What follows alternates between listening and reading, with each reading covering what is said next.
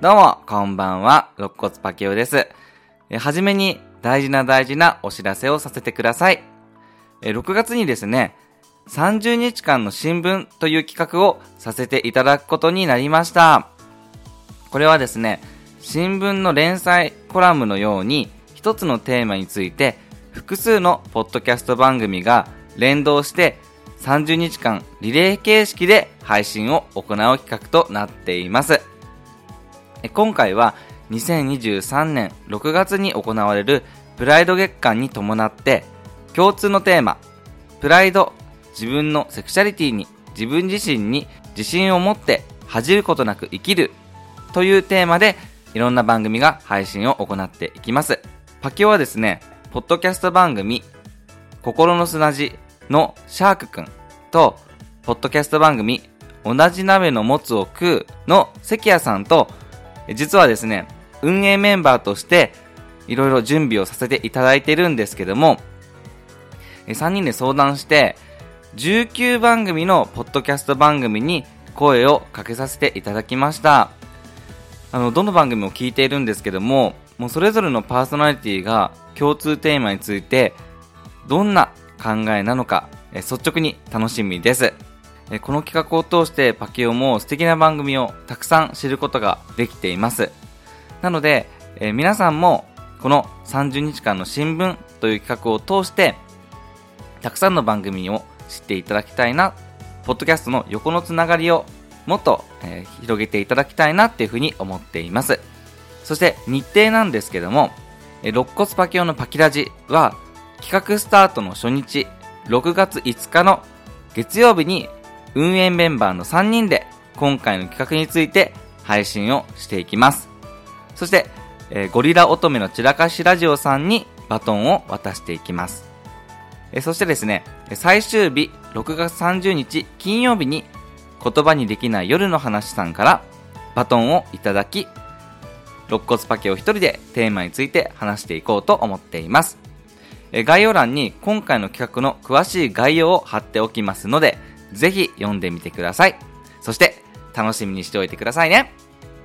それではタイトルコールに移りましょラジオ始まったぞ。うみんないらっしゃい。マイクよし。音源よし。マッチョよし。違う。よそ見するんじゃない。さあ、今夜もみんなパキっちゃおう。肋骨パキオのパキラジ。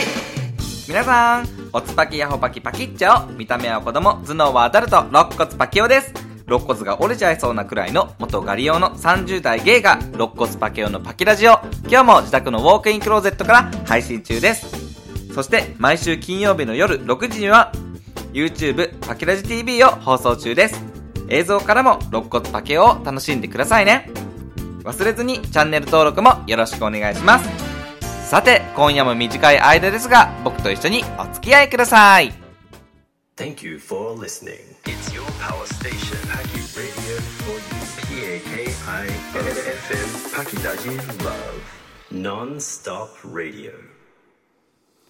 先日ですね、両親が親戚の結婚式のために地元から東京にやってきたんですよ。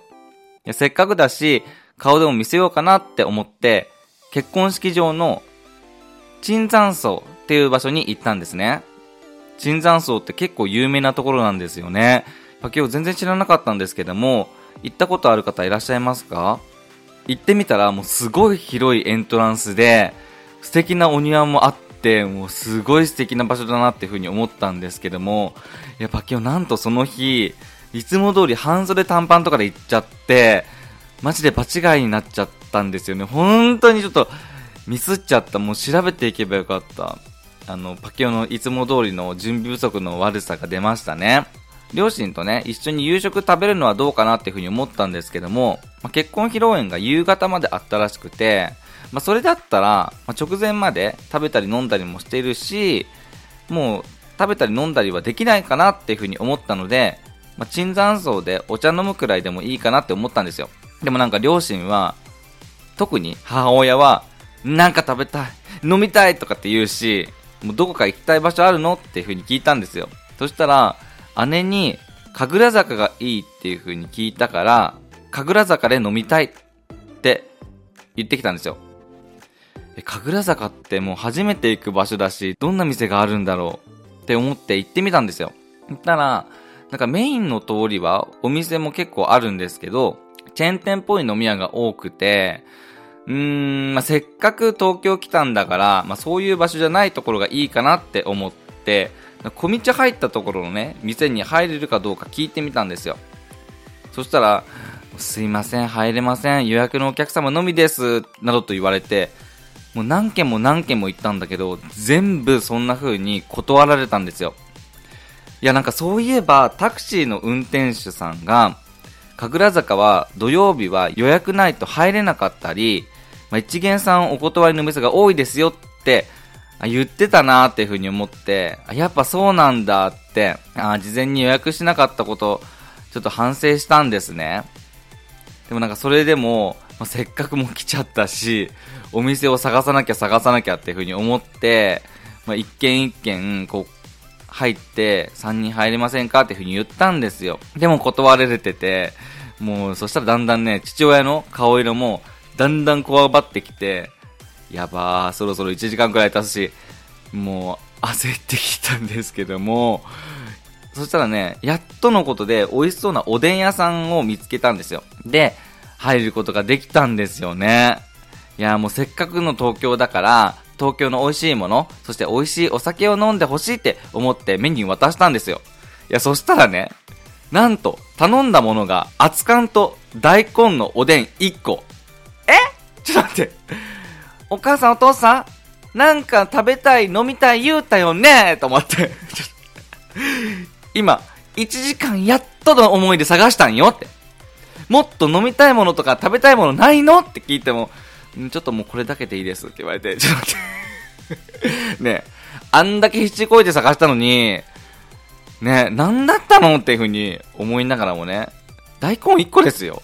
ねもっとね、あの、はんぺんとか、こんにゃくとかでもいいし、なんか、何品も頼むのがおでんの醍醐味じゃないっていう風に思いながらもね、大根の1個、ちょっと大きめ、美味しそうに食べてましたわ。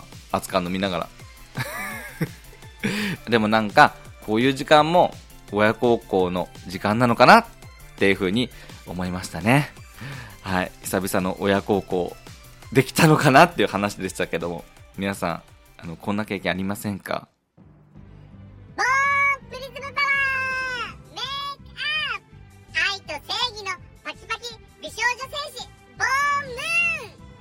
骨に変わってお仕置きよえ、パケをですね、小学校4年生の姪っ子と、小学校6年生の甥っ子がいるんですけども、まあ、先日、その小学校の運動会に行ってきました。なんか授業参観とか運動会って、保護者の方が子供にわーって手振ってしまう光景よくあるじゃないですか。いやーもう小学校4年生と6年生だし、まあ、手振られるのって嫌がるかなって、もう思春期かなって思ったりとか、あとなんか授業の邪魔になっちゃうかなっていうふうに思って、絶対しないでおこうって決意して行ったんですよ。ね。そしたらなんか、あのー保護者はこっから見てくださいっていう柵とかあるじゃないですか。今回行った小学校全然なくて、1メートル先にもう姪っ子1個いるみたいな感じだったんですよ。いやもうそんな状況になって目の前に姪っ子1個がバーって来たら、もう手振っちゃうよね、それね。で、振っちゃいました。あーって来たよ、つって。いや、サプライズだったんだけど。いや、そしたらね、甥っ子が友達に、え、あれ、両親？って聞かれてたんですよ。そしたらその甥っ子がね、えー、っと、違う。えっと、お母さんの弟って答えてたんです。そしたら友達が、え、おじさんってこと？おじさん？って関係をズバッと言われてしまったんですね。そしたら甥っ子が、えっと、んと、おじさん、んじゃないけど、世間で言うとおじさん。って、小学校6年生の甥っ子に、おじさんって言わない方がいいかもって気使われちゃったんですけど。ね、あのまあ、正式に言うとおじさんですけどもね。はい、おじさんって言ってって思いましたけども、すごい気使われました。優しいよね。なんか、最近の運動会って、かけっこも順位つけないし、もうコロナで競技数も減ったんですね。しかも全学年が運動場にもいなかったし、次の出番の学年が運動場で待機してるっていう感じだったんですよね。なんか出番以外では普通に授業とかしてたらしいんです。いや、なんかコロナで運動会の形も変わってきたんですかね。ね、他の学校どうなんだろう。通常の運動会とかに戻ってきたのかなあと6年生の組体操の技が減っていてびっくりしました。あの、ピラミッドとか人間倒すとかの人が人の上に乗る技がなくなってたんですよ。一番の目玉の技が扇だったんですよ。3、4人でやるやつ。えーと思って、ちょっと見応え大丈夫かなって思いながらね。あ昔ね、大阪で銃弾ピラミッドが崩れて、まあ、子供が大怪我する事件がありましたよね。その影響もあるのかなっていうふうに思いますけども、ね、先生たちも怪我させちゃって、責任問われてしまうから仕方ないかなっていうふうに思いますけども、まあ、ちょっと寂しいと思っちゃいましたね。なんかパキオは昔ながらのバチバチに赤団イェイ白団ゴーって戦ったり、あの応援合戦したり、親が参加する競技がある運動会が好きなんですよね。結構燃えちゃうんですよ。あパキオの小学校の時とかは、篠原智恵の曲でダンスを踊った記憶ありますね。ね、何の曲で踊ったか覚えていますか？いや、パケオなんか他にパフィーの愛の印とか、なんか V6 の輪になって踊ろうとかだった気がするんですよね。あ、ちょっと待って、でも、すっごい時代感じるね、これね。世代バレちゃいますね。はい。あのー、皆さんのダンスの曲はどんな曲でしたか？